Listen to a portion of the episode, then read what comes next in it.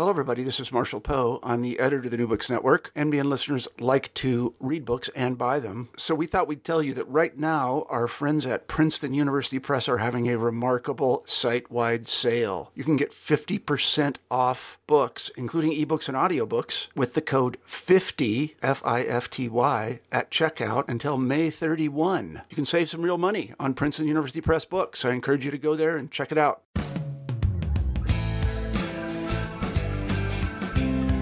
Good morning. My name is uh, Dr. Charles Coutinho of the Royal Historical Society, and today I'm interviewing Dr. Harlan Ullman of, among other things, the Atlantic Council. Dr. Ullman has had extensive government experience and is a Vietnam War veteran. The subject of our interview today is Dr. Ullman's new book, Anatomy of Failure. Dr. Ullman, what would you say is the primary thesis of your book? Well, you need to read the full title, Charles. It's Anatomy of Failure Why America Loses Every War It Starts. And to the degree there is a subtitle, that would apply to since the end of World War II. If you go back and look, you will see that Korea was at best a draw. We lost outright in Vietnam. When we used military force without just cause, we tended not to achieve our objectives and often failed.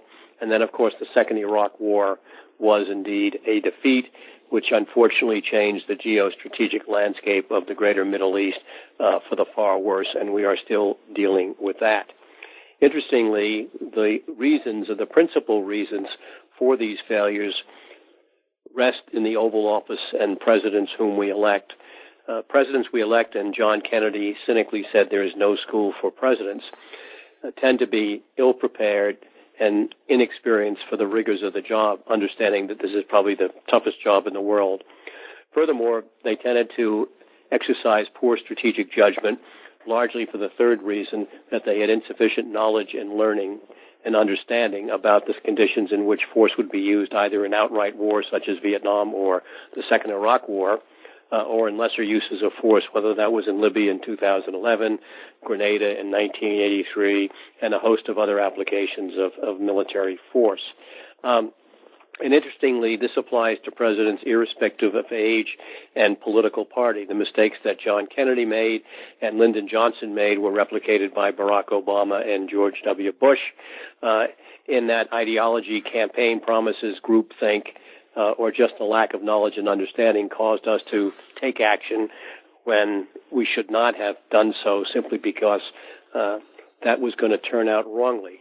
In Vietnam, as people remember, we believed that there was a monolithic Soviet communist Chinese threat that was going to take over Southeast Asia and then run the dominoes for as much as they possibly could. Um, John Kennedy also campaigned on a missile gap. Indeed, there was a missile gap but it was in our favor. And so as a result, we militarized in terms of rearmaments and decided that the battlefield of democracy would be in Vietnam.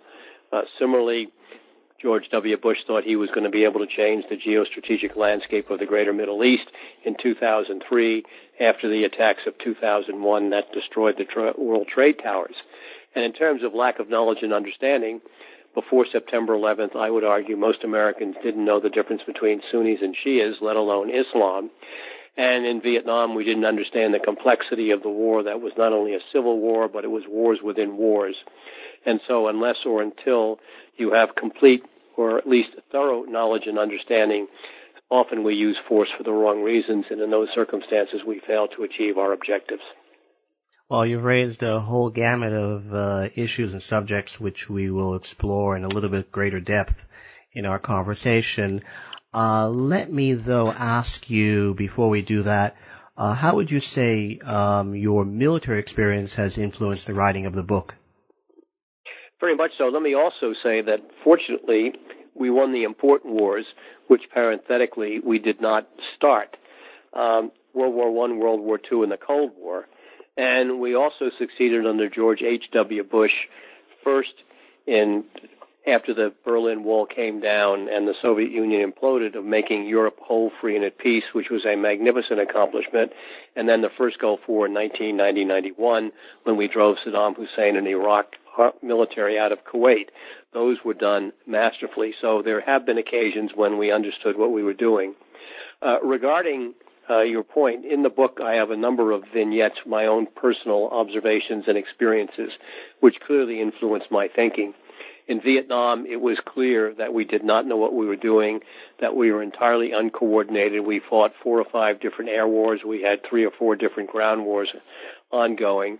And because we rotated people in and out on a 12 or 13 month basis, we had no continuity. And in retrospect, it was clear that uh, with a strategy of search and destroy in which body count became the metric, even though we were trying to kill our way to victory, the more people we killed, the more enemies we created. And in the ensuing years, uh, for reasons that uh, were ones of almost serendipity, I had an interesting perspective in terms of many uses of force. I was either an advisor or I was deeply engaged in some of these activities. And so all of that gave me a perspective which led to the conclusion that unless or until we have sufficient knowledge and understanding of when we use force, it's unlikely to succeed, even though it, we have the best military in the world. And furthermore, as in Vietnam or in Iraq or in Afghanistan after 2001, we expected the military to achieve far more than it could in terms of nation building, in terms of political and economic achievements that were really not the military's capacity, but because of the uh, potential and the ability of the military to do things, it was used in ways that it could not work. And so that was a further misunderstanding about the limits of military force and what a very competent Department of Defense could and could not achieve. One of the points you make in the uh, early section of the book where you're recounting your Vietnam War experiences is the um, negative effects of um, treatment, um, if you want to call it that, of uh, enemy prisoners, aka uh, shooting them out of hand. Um, isn't it also the case, though, that similar practices, I suppose if you want to label it that way, were in effect in uh, or during World War II, particularly 1944 and 1945, at least as per the well-known military historian uh, Sir Max Hastings by Anglo-American forces vis-a-vis surrendering German forces? No, no, the, it's entirely different. Uh, what you're talking about in Vietnam was so-called Operation Phoenix, which was out to eliminate what so, we call so in essence, extreme you're saying pre- that prejudice. Let, let, me finish my point here, Charles.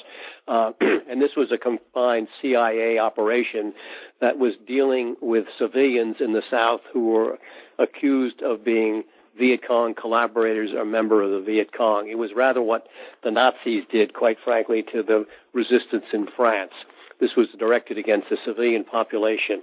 In World War II, while there were some atrocities that were committed mostly by the other side, by the way, that's entirely different because this was an armed force against a, a military against a military. Operation Phoenix was being waged against the civilian populations in South Vietnam without sufficient evidence in some cases and without just cause or without any kind of due process. So, so in essence, you're saying as um, other than uh, I suppose you can say horrible but um, isolated incidences like My Lai. Um, it was not uh, anything approaching practice for American forces. Uh, we won't speak about South Vietnamese forces, but American forces to um, kill prisoners. No, there wasn't. Unfortunately, you talk about My Lai, what happened was that we were relying on a draft army, and these people were untrained, uh, they were unprepared, and these circumstances, which were horrible and, and unacceptable, unfortunately happened. And in part because, interestingly, more Americans were killed under the regime of Richard Nixon than during the Kennedy Johnson years because the war was extended. And you have these atrocities because we had uh, forces who were not prepared, who were not ready, and indeed who were frightened and that is no excuse. It should never have happened. There were other uh, circumstances beyond My Lai.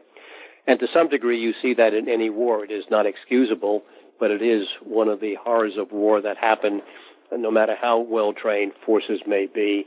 And to some degree, it happened in Iraq and Afghanistan, fortunately marginally, and in almost every case, the people who conducted those uh, situations were brought to some form of justice. So I think that there was a, a, a, very rigorous and I think effective attempt to limit all these. Having said that, you will remember that at Abu Ghraib prison in Iraq after 2003, the treatment of the prisoners there was abominable. It was a disgrace, and it really hurt the American effort because it it repudiated everything we stood for. So those things happen, but believe me, the senior leadership in the military goes out of its way to prevent those things and to take appropriate action when they are discovered.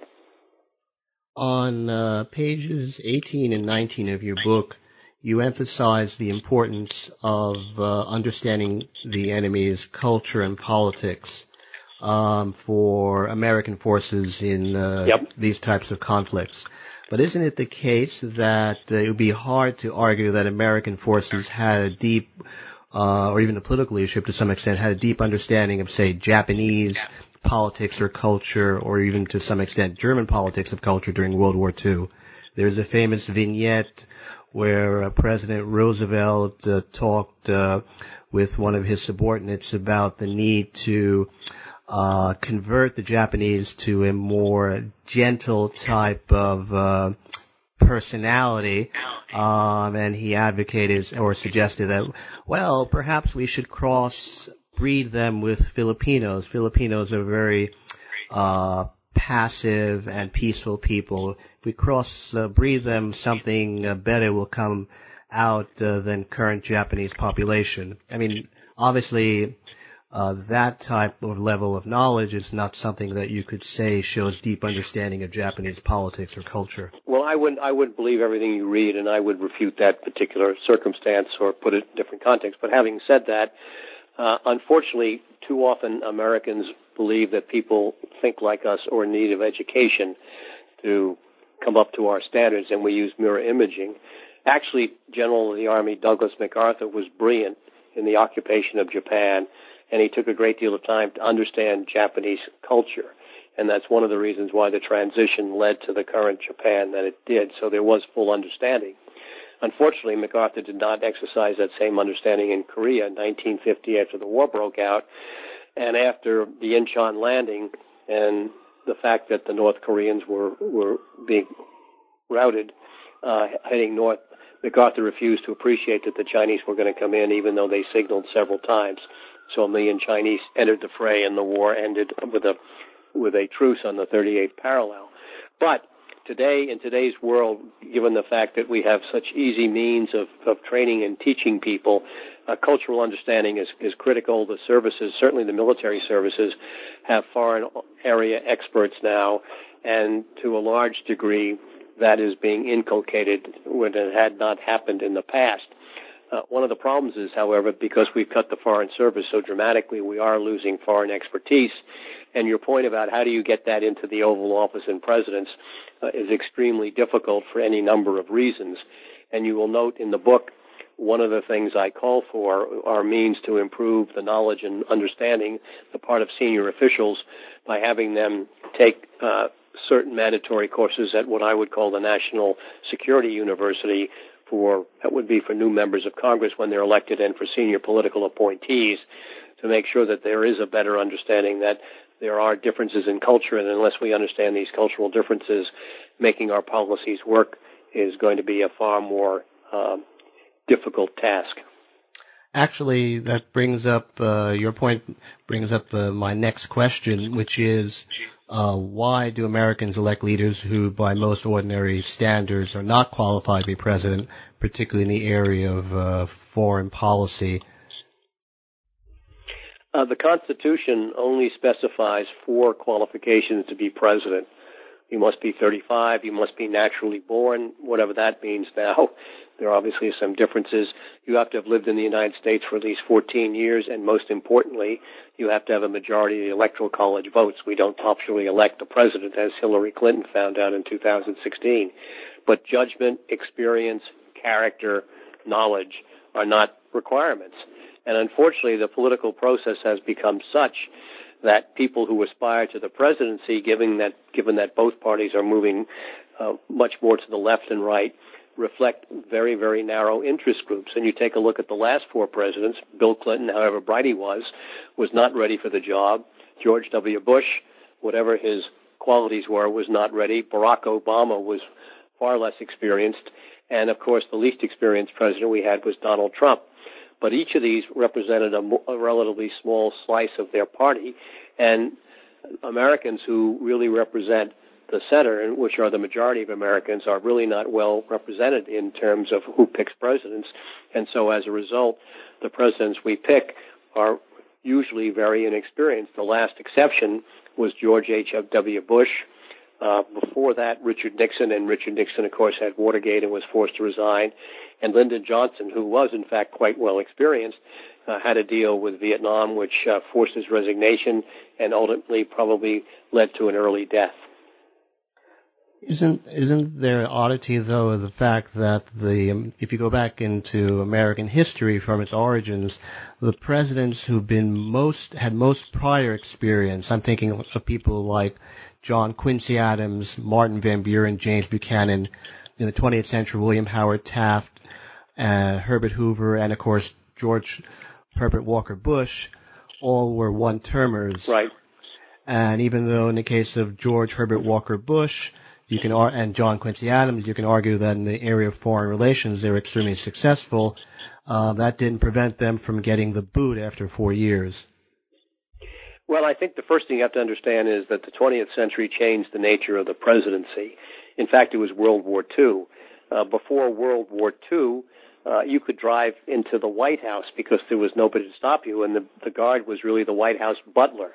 Of course, that changed dramatically, and the role of the presidency changed rather dramatically, as did the U.S. government. The U.S. government was relatively small for most of our history until the Great Depression and then, of course, World War II. And so the role of the presidency, I would argue, has become far more important today. Um, the reasons that George H.W. Bush was not were, was not elected seems to me really to rest in that Ross Perot took 19% of the vote. George H.W. Bush suffered from Graves' disease, which affected uh, his endurance and capacity, and quite frankly, he felt that with a 95% popularity rating in 1991, how could he be beaten by what he called a draft dodging, womanizing, uh, pot smoking guy from uh, Arkansas? But you're right, successful presidents are not recognized, and I think that the most uh, the most tragic example of that was George H.W. Bush, because if anybody deserved a second term, it was he. But American politics don't always pick the right person, and uh, that's the nature of the system with which we have and continue to have. Well, I definitely agree with you in terms of uh, the was perhaps almost tragic that George Herbert Walker Bush was not reelected in, in 1992. Let me ask you, uh, if do you feel comfortable in ask in answering the following question, uh, which is, what do you think of uh, President Trump as president? Well, Donald Trump is the least experienced president in our, in certainly in modern history. He is impulsive.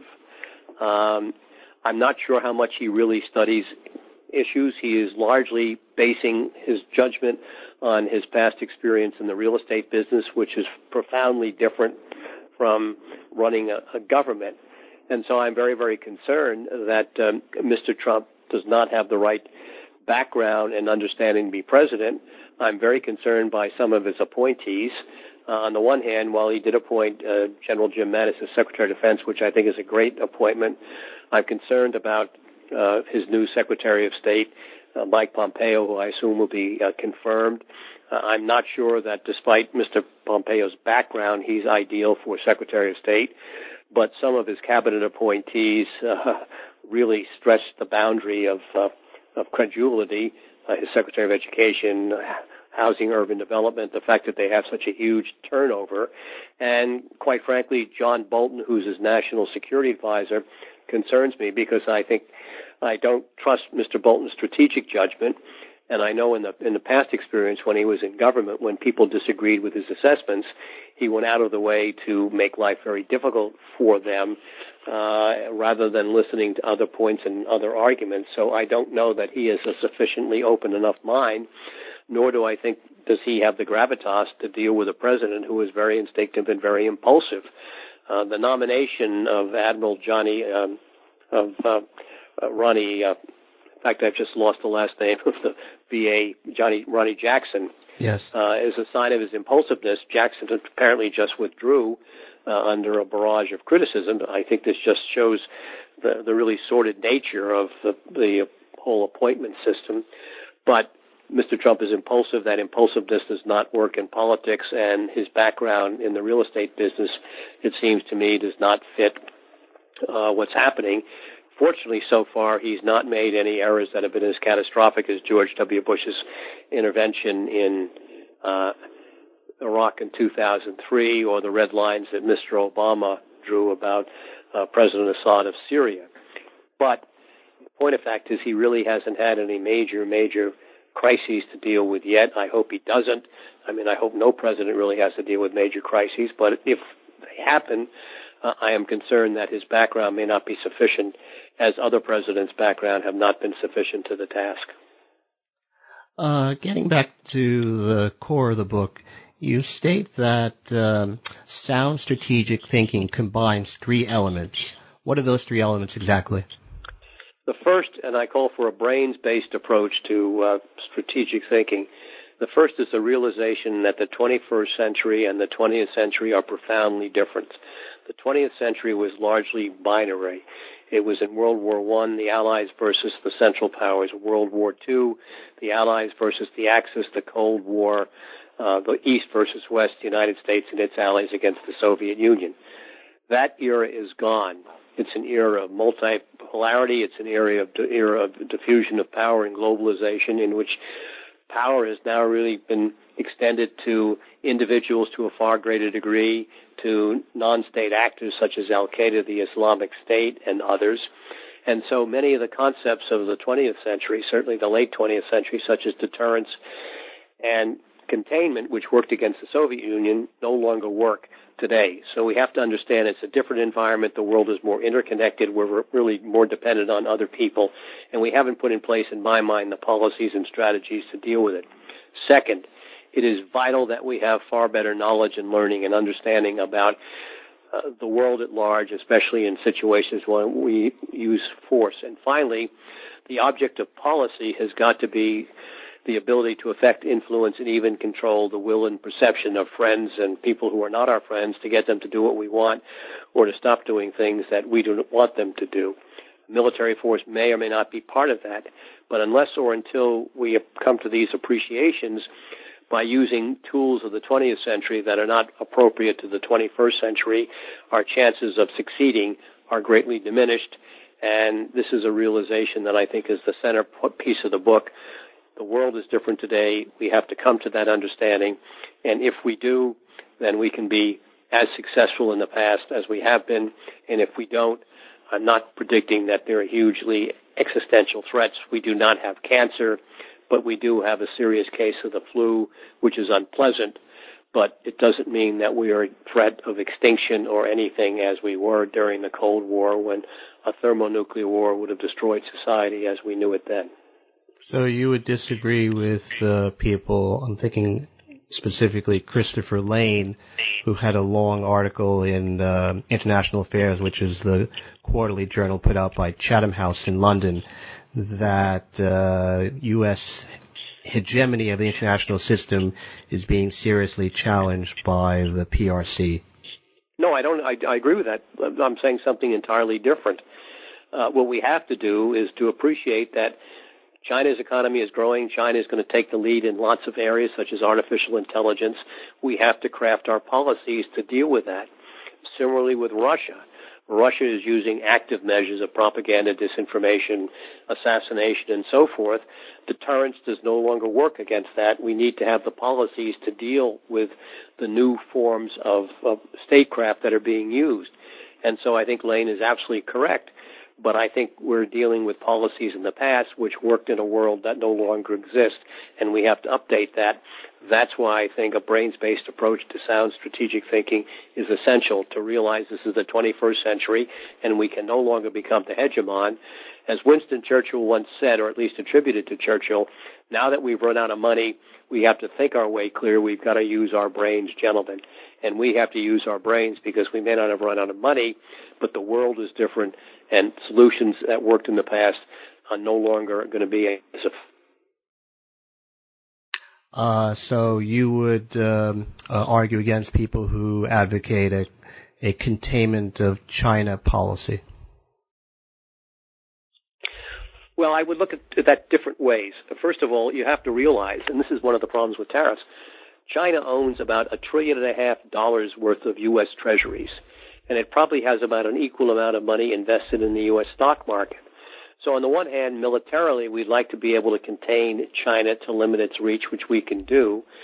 But how can you contain China? Because if you want to get into a trade war with China, China then says we're going to start dumping treasuries. And now it could really drop the bottom out of the market and ruin us financially. So we have to understand that this is something that did not occur during the Cold War. Similarly with Russia, we have to realize that Russia views the United States as dangerous because it concludes that whenever the United States intervened, it made situations far worse Afghanistan, Iraq, or indeed Libya. So we have to craft our policies to deal with the situation as it is and not as it was. So, in a sense, militarily, we can deal with a modular, um, some form of containment against against China.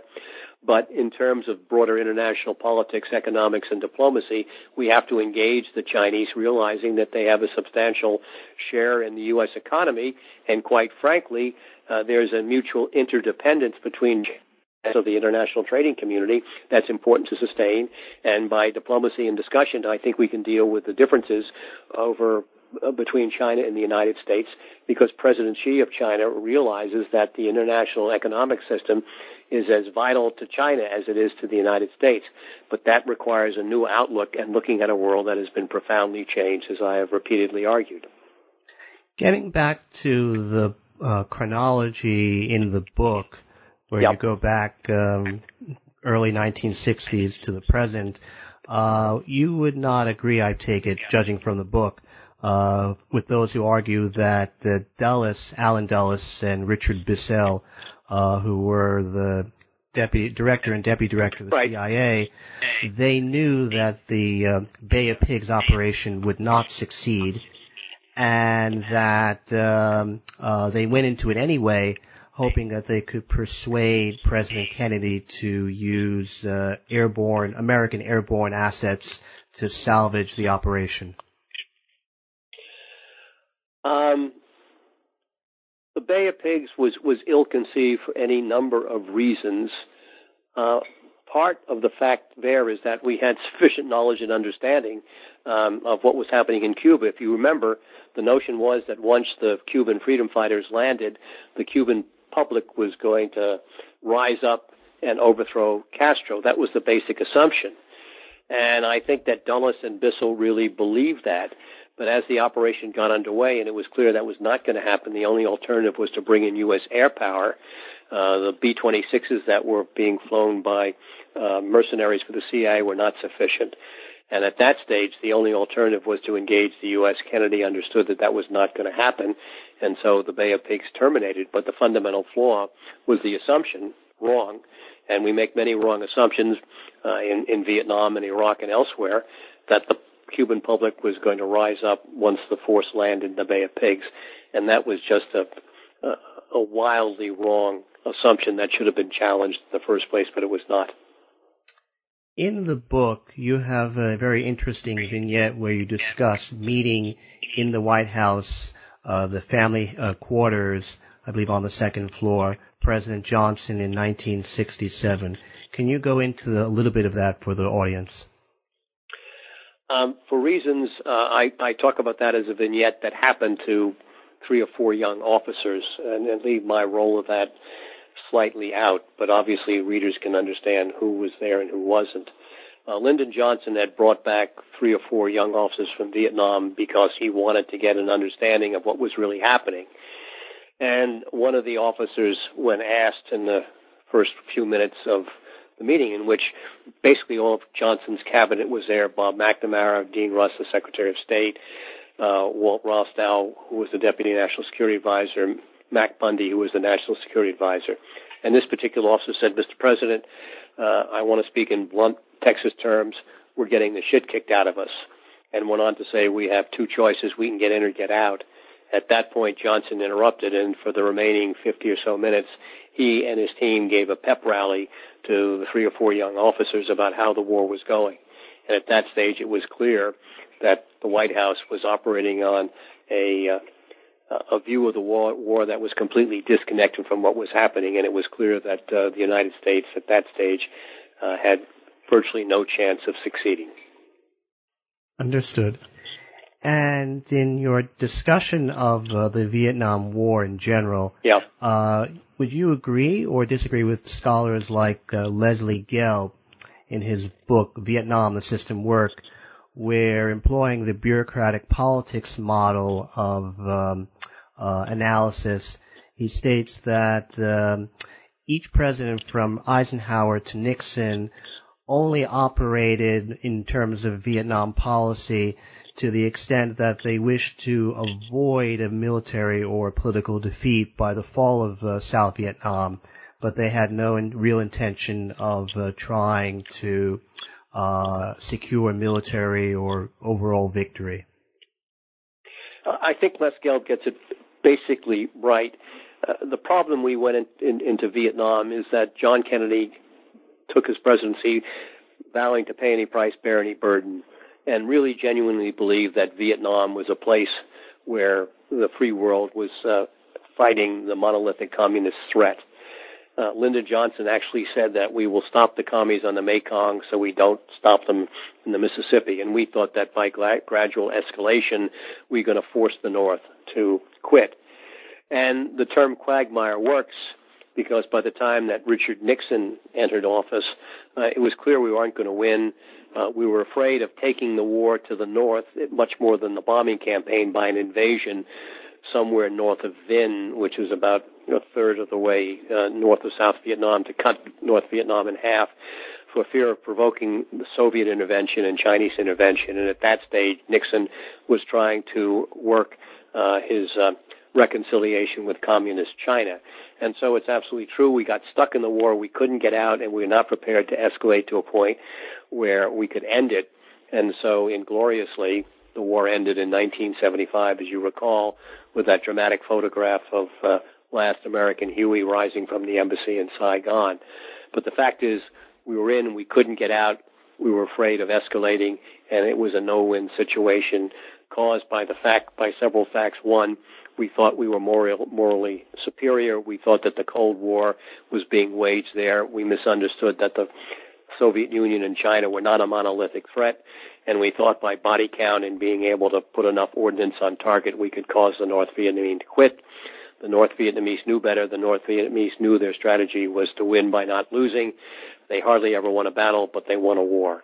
And those same problems in terms of failure to understand and know about the situation applied in other circumstances such as Afghanistan and Iraq. And it seems to be a recurring syndrome of the United States governments, irrespective, that when we use force without challenging the assumptions and having full knowledge and understanding, even to relatively minor uses of force, the chances for success are very small. Getting back to the Nixon administration, isn't it ironic that uh, the original rationale for the rapprochement with China was the expectation that the Chinese, as a quid pro quo for American recognition and uh, to some extent uh, strategic protection vis-a-vis the Soviet Union, would exercise pressure on the North Vietnamese to come to a favorable settlement of the conflict. And of course, that never occurred. I, I think to some degree that was the expectation, but I think it was a relatively small expectation. You got to realize that Richard Nixon uh, served under Dwight Eisenhower for eight years, and Eisenhower wanted to have a rapprochement détente with Khrushchev. And towards the end of the Nix of the Eisenhower administration, that was actually happening in January 1960. Khrushchev uh, reduced the size of the Soviet military by about a million people cutting their reserves. And then, of course, Jack Kennedy came in and reversed that situation by our military buildup, which led to a variety of things that worsened the Cold War.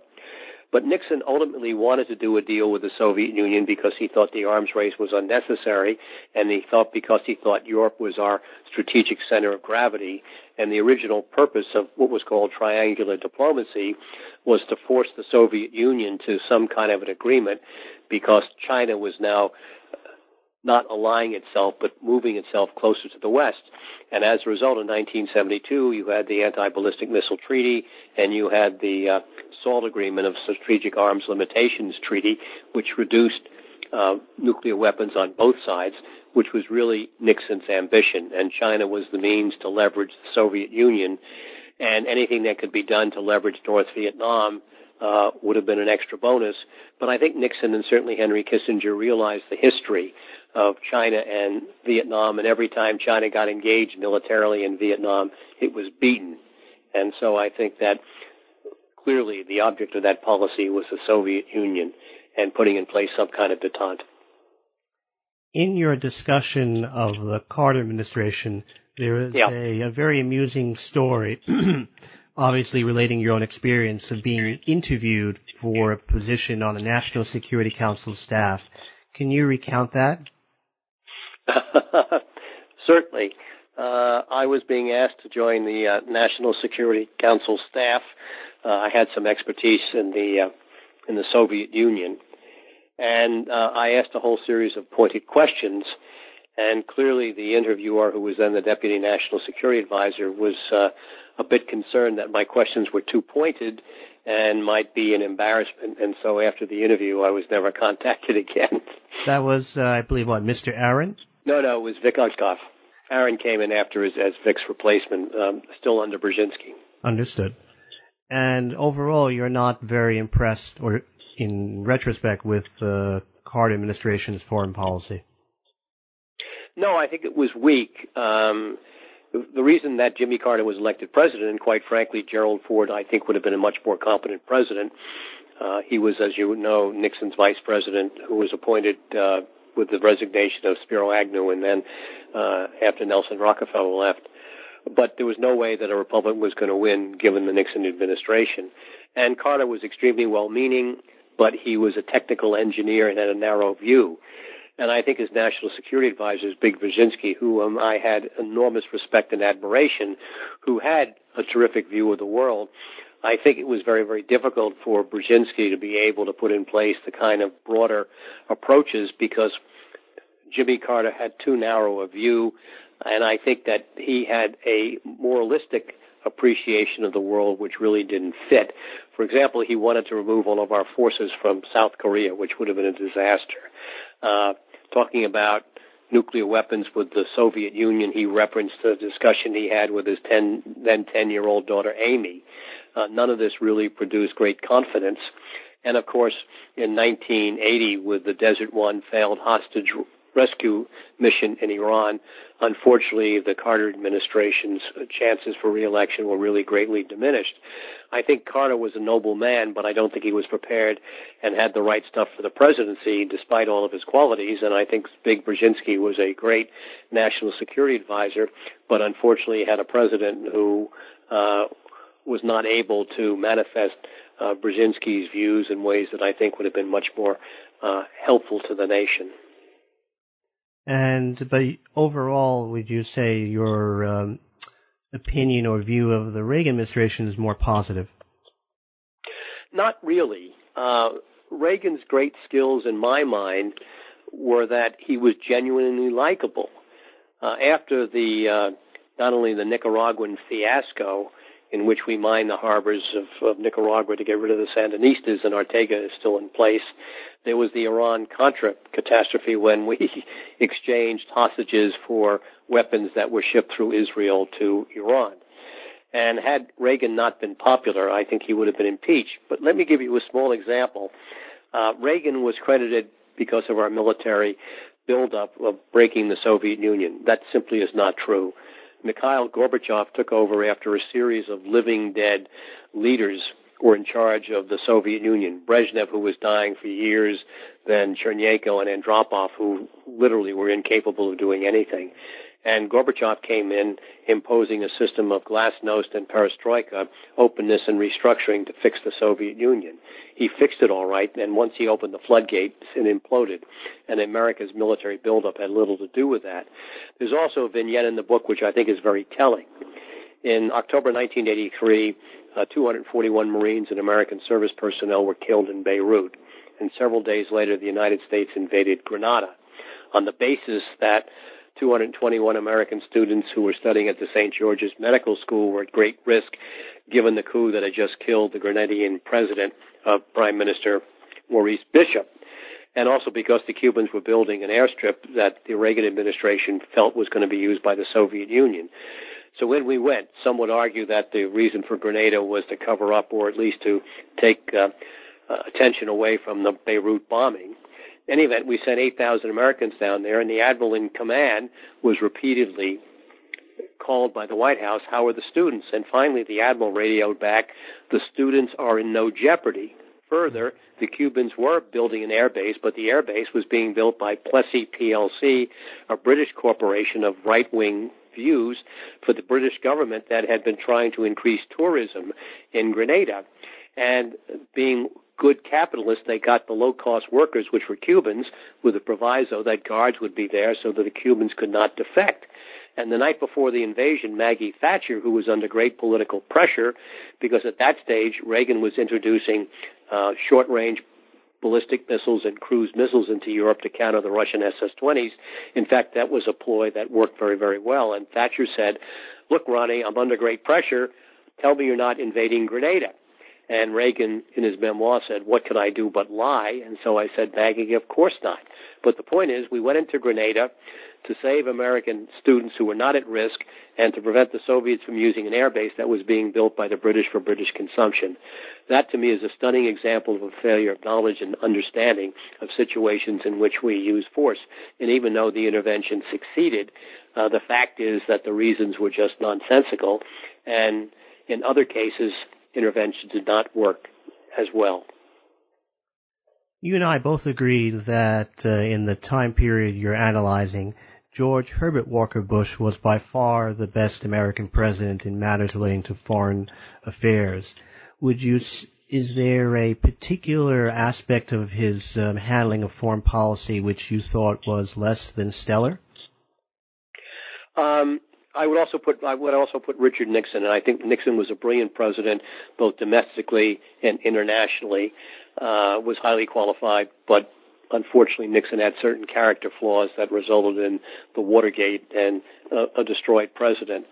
The one area where George H.W. Bush uh, did not do what should have been done, and the reason he did not was because there was insufficient bandwidth. And both the book that he and Brent Scowcroft, Brent was his national security advisor, wrote a report about that in terms of Yugoslavia, former Yugoslavia, and what was happening uh, in the Balkans.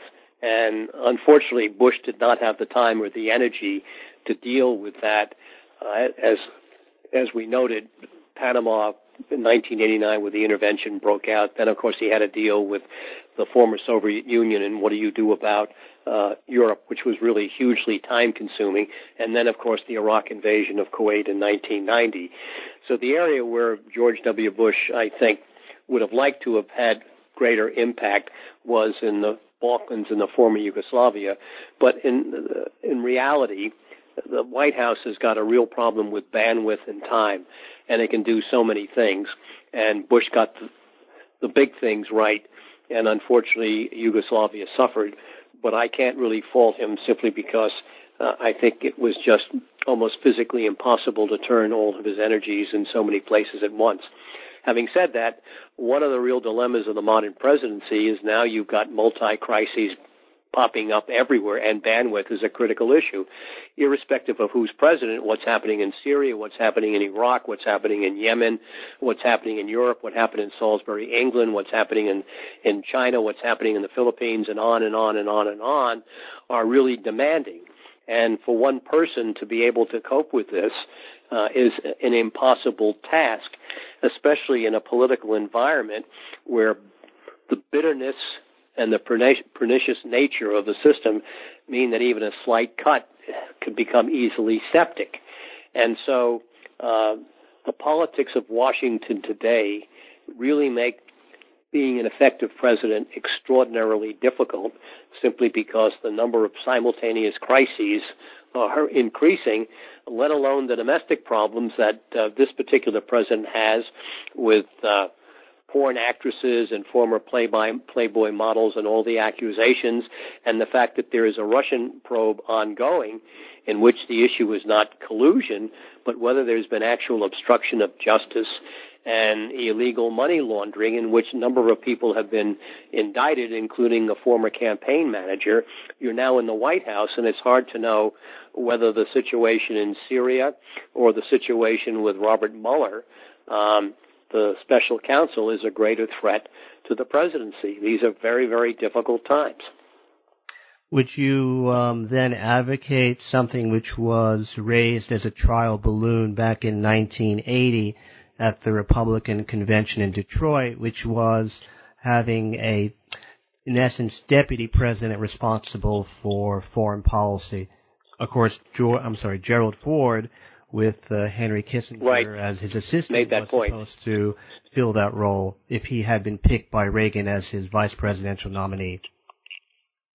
I, I no, I don't think that would work. What I have argued before, and I think is important, if Congress is going to be aboard for the landing, it needs to be aboard for the for the takeoff. And I think Congress ought to form a version of the National Security Council that the White House has, and consisting of the eight or ten most senior people of both houses, with the Vice President of the United States, who is the only officer of the U.S. government who serves in two branches as the President of the Senate, that liaises much more closely with the White House. And in that regard, you can divide up the areas of responsibility. I would also change the structure of the NSC so that I would have senior deputies responsible for each of these areas, but to ensure that they really had sufficient knowledge and understanding. And for that, we would have to make changes in the overall uh, National Security Act so we can provide far better means of informing people in the White House. If you take a look at the Defense Department, the CIA, and the State Department, and the Treasury Department, they're all organized differently. So that if you have a meeting, say, for example, on Syria, you may have 20 different people because Syria is dealt with differently in each of the branches. And so therefore that makes dealing with consecutive crises very, very difficult. I also would have three deputy national security advisors who basically would be on watch round the clock so that when crises took place, they would be able to deal with them so you're not constantly waking up the same people all the time and exhausting them. But it's a real demand, it's a real challenge, and, and quite frankly, any organization uh, that you put in place is going to have certain flaws given that no organization is perfect. But there are things that we can do, I think, to make the system better and more effective. Les Aspin, uh, Pentagon whiz kid under McNamara, right. Longtime chairman of the yep. House Armed Services Committee, was a failure, actually relatively quick failure as Secretary yep. of Defense. Who, since 1947, when the post was authorized by Congress, would you consider a success in that role? Was it uh, Lovett? Was it McNamara? Was it um, Harold Brown, Weinberger, or Cheney? Uh, I think the most successful secretaries of defense, um, I'd have to put Melvin Laird at the top. Laird was Nixon's first Secretary of Defense. He was taking over during uh, the midst of the Vietnam War he had the political skill sets, and I think I would give him very high grades. I think Harold Gray, Harold Brown was very, very intellectual. I think Jim Schlesinger would have been a great Secretary of Defense. He was only there for a year and a half, and then was fired by Jerry Ford and replaced by Don Rumsfeld. Uh, I think most recently, Bob Gates and Leon Panetta were very effective Secretaries of Defense because they were open to um, they were open to criticism and they listened and they were tough. And I also think right now Jim Mattis may prove to be one of the best secretaries of defense that we ever had uh, because he is knowledgeable, he's experienced, he's tough, he's reasonable, he listens and he reads. And so far, I don't think he's put a foot wrong. He's probably the only, he is the only cabinet official who's been able to deal very, very successfully with the, with President Trump without embarrassing himself or making himself look dependent. And so right now, I think Mattis gets really top grades for what he's doing under very, very difficult circumstances. So you wouldn't hold Laird in uh, any way responsible for the hollowing out of the army after, or the armed forces after uh, Vietnam? It wasn't so much Laird. Uh, we did shift to an all volunteer force during Nixon, but after every war, and the exception is the fact that we still are at war. Interestingly, we've been at war since 1945, about half the time, about half the number of years or more. Uh, what happened was after the Vietnam War, we cut back spending. Uh, we were trying to move to a volunteer force, and even after World War II or World War One, there have been huge cuts to the military. That led to the hollow force. Now, you raise a very interesting point, Charles, because I would argue the greatest threat possibly facing America is not Russia or China or radical Islamics. It's a hollow force in the military. And ironically, even though we're spending $700 billion a year, what's happened is that because we have used the military consistently for 17 years, we've really been unable to continue to spend enough money on readiness and modernization, and we've exhausted people.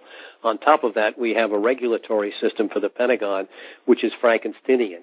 It is unbelievable that the Pentagon works at all with over the rules oversight and so forth, which probably account for maybe a third of everybody's time dealing with many of these rules, which are just nonsensical but have been put in place because Congress and other people want oversight. And more diabolically, the Pentagon has uncontrolled internal real cost growth of 3 to 5% a year. Uh, everything from precision weapons to people to pencils. Uh, the cost of people are going up. The cost of weapon systems uh, before World War II, an American fighter plane or Spitfire, British fighter plane, cost less than a Rolls Royce. Today, an F-35 costs over a hundred million dollars. Now, these airplanes are unbelievably capable, but they're unbelievably expensive. And because of all of these issues, we are moving to a hollow force. In other words, we're not going to be able to spend enough money to keep the current size force of about 1.2 million fully ready, fully upgraded, fully modernized. There's just not enough money. And so unless or until we deal with that, we risk a very hollow force which occurred after the Vietnam War. And right now Congress has appropriated about 1.5 trillion dollars for defense over the next 2 years expecting that all the problems are going to be fixed, the military will be modernized. That is not going to happen. And it's not a fault of the military. In fact, the Joint Chiefs of Staff have been courageous over the last two or three years, making the case to the Congress that we have a huge problem. Part of the problem is that we've been operating on continuing resolutions which freeze defense spending. We have sequestration which makes arbitrary cuts to spending. Imagining if imagine if you were running a company, you didn't know what your budget was, and midway through you were told to cut 10% arbitrarily across every program.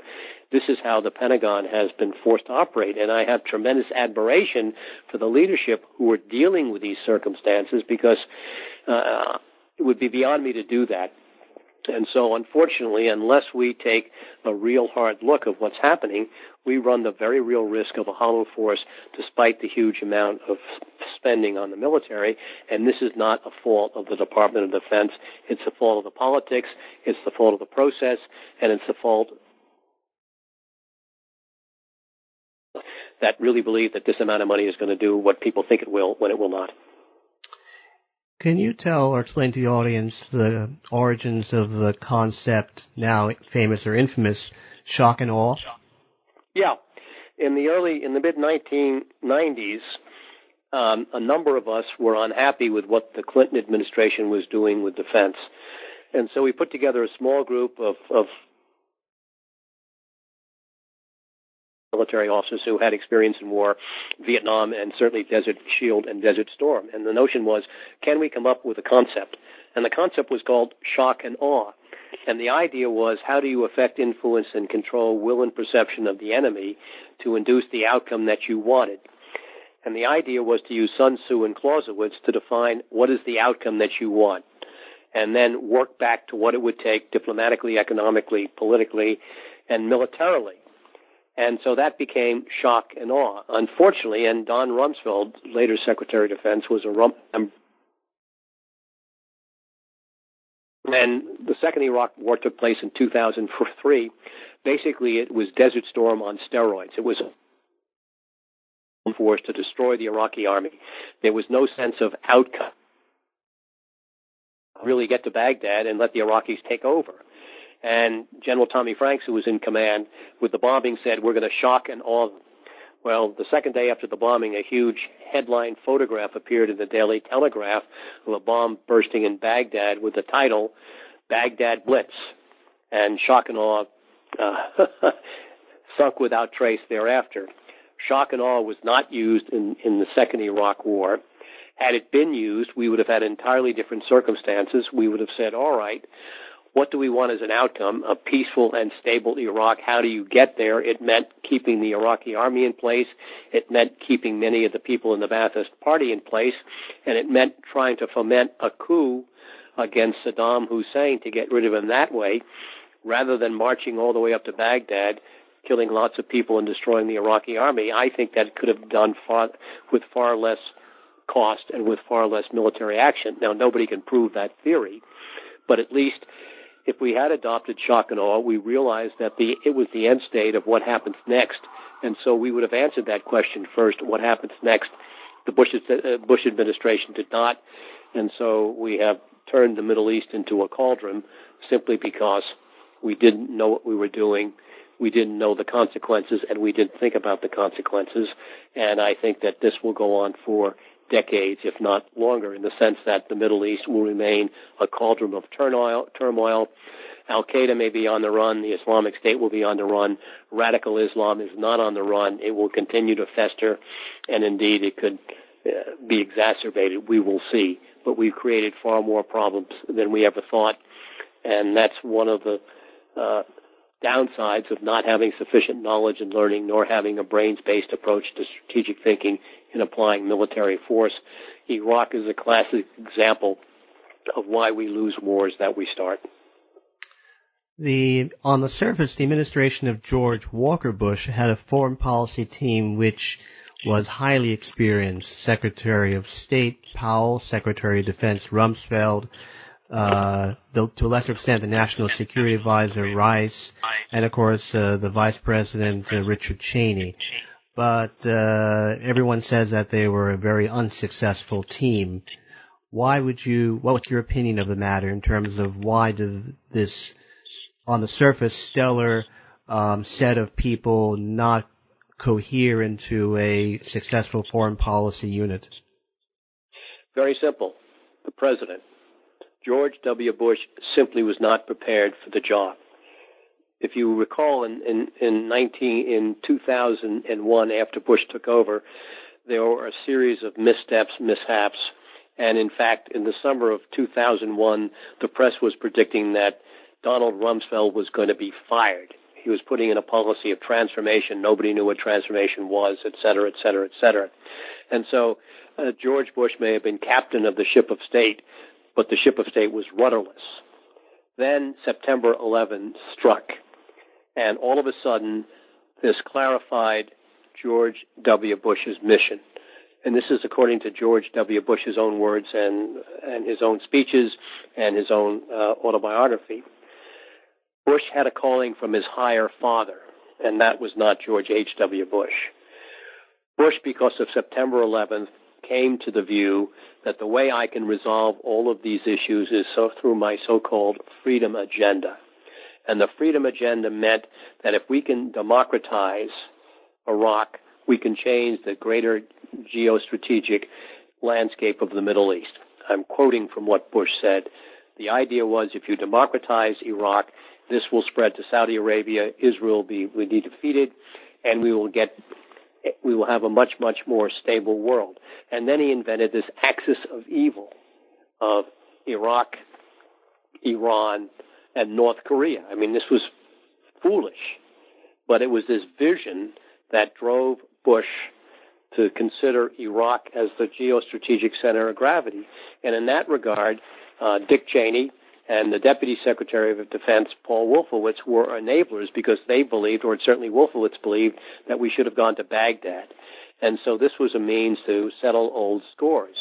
But the fact of the matter is, Uh, George W. Bush would not listen to Colin Powell, who was very much opposed to the war, because he needed an excuse, weapons of mass destruction.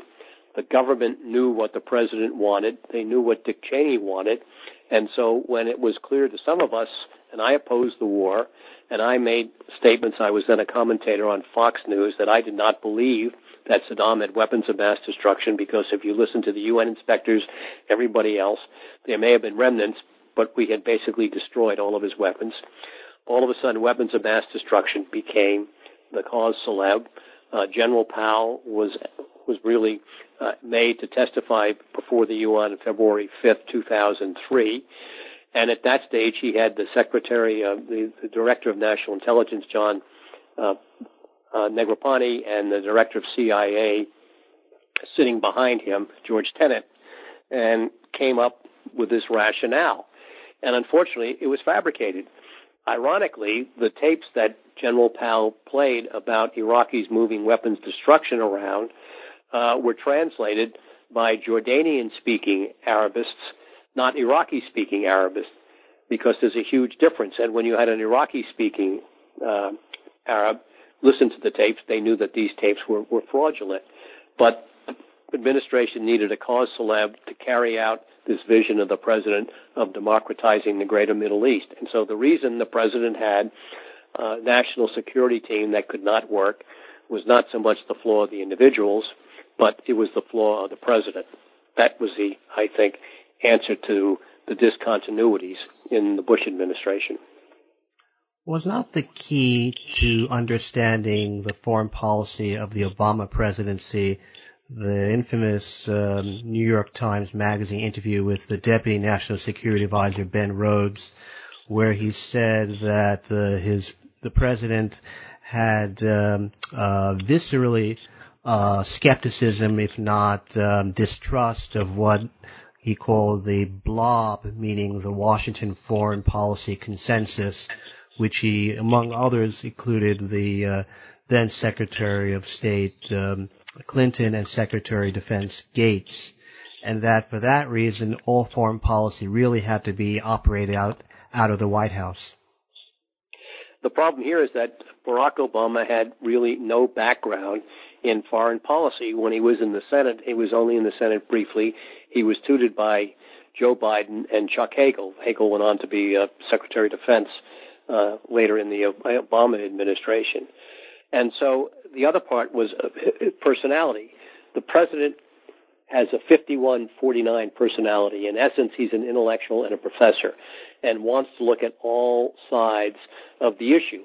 And so because of that, he is hesitant to take any sort of action. But the fundamental problem was he was inexperienced. The first thing he did when he came into president was conduct what was called the Afghan Pakistan or AFPAK study. And the whole idea was, as you know, President Obama wanted to wind down two wars, the war in Afghanistan and the war in Iraq. That was why he thought he, he was elected, and in part it was. But he didn't understand that the issue was not Afghanistan, Pakistan, it was Pakistan. And he put in place the wrong team that came up with the wrong answer. And you will recall that the gen, then general out there, Stan McChrystal, came in a request for 80,000 troops, which was widely out of pack. Uh, the president then acted basically on instinct. He called for a pivot, a strategic pivot to Asia, which inflamed uh, our, or scared our friends and inflamed the Chinese. When in fact he should have said that Asia is becoming more important. We have responsibilities around the world, and we are emphasizing those in Asia. So the things that he did were basically because he lacked judgment, it seems to me, and experience. In Libya in 2011, he authorized a strike largely because the British and French were going ahead, but in so doing, Muammar Gaddafi was killed and there was a civil war. He also declared red lines against Syrian's President Assad from using chemical weapons and said Assad must go and did, did nothing. And so I think the issue was, well, uh, Barack Obama, in my mind, is an admirable man, uh, a very, very intelligent man. He simply did not have the right stuff or the right experience levels to be an effective president. And unfortunately, he made too many mistakes in his presidency. In some ways, they uh, were responses to his virtues of trying to be uh, all informed um, and being very, very, very careful and perhaps overly careful. And I think that, uh, however bright Ben Rhodes may have been, uh, I think that the issue was that the Obama White House, like all White Houses, becomes increasingly aloof and independent of advisors. Power power is drawn in as if by gravity to the White House, and one of the problems that every single White House uh, has is that it tries to bring in power rather than empower its cabinet secretaries, and that's no way to run a big government. And Obama was simply following the path and the, the symptoms of previous administrations. White Houses want to be increasingly in control of events which they cannot possibly control, and that leads to uh, mistakes and errors. Uh, has any administration since, say, 1945 had a brains-based approach to strategy and policy? To some degree, the Eisenhower administration, when Eisenhower came in, he had the so-called solarium exercise that took place in the White House solarium that laid out a series of, of, of policies. Uh, I think George H.W. Bush did with his national security advisor, Brent Scowcroft. Uh, and to some degree, Richard Nixon did vis-a-vis the Soviet Union. Uh, and Nixon also had a policy called the Nixon Doctrine, in which the United States would be increasingly concerned with maintaining the strategic relationships, and local powers would be more important, more relevant to uh, local security issues. I think that those three examples are perhaps the best we had, but certainly of the last four, Clinton did not have one, Bush certainly did not have one, Obama did not have one, and quite frankly, I don't think that Donald Trump has one right now. If you wanted uh, the reader uh, to take one thing away from this book, what would it be? The American public has got to be better informed and more engaged in the government of its system. Uh, we need to elect people who are more capable and more experienced, unless or until the American public really engages itself. Uh, we're going to get the government we deserve, and that may not be the government we need. We also have to be exceedingly careful before we use military force. We have to understand that we have sufficient knowledge and learning about the conditions that we're using military force and that we rigorously challenge the assumptions because otherwise uh, if we do not do that the chances of us are failing uh, chances of us failing are indeed probably greater than those of us succeeding on that note, I'd like to thank you very much, uh, Dr. Ullman. Uh, this is Charles Coutinho, New Books Network, History Division. We've been speaking today with uh, Dr. Harlan Ullman about his book, Anatomy of Failure, Why America Loses Every War It Starts. Thank you again. Thank you, Charles. Thank you.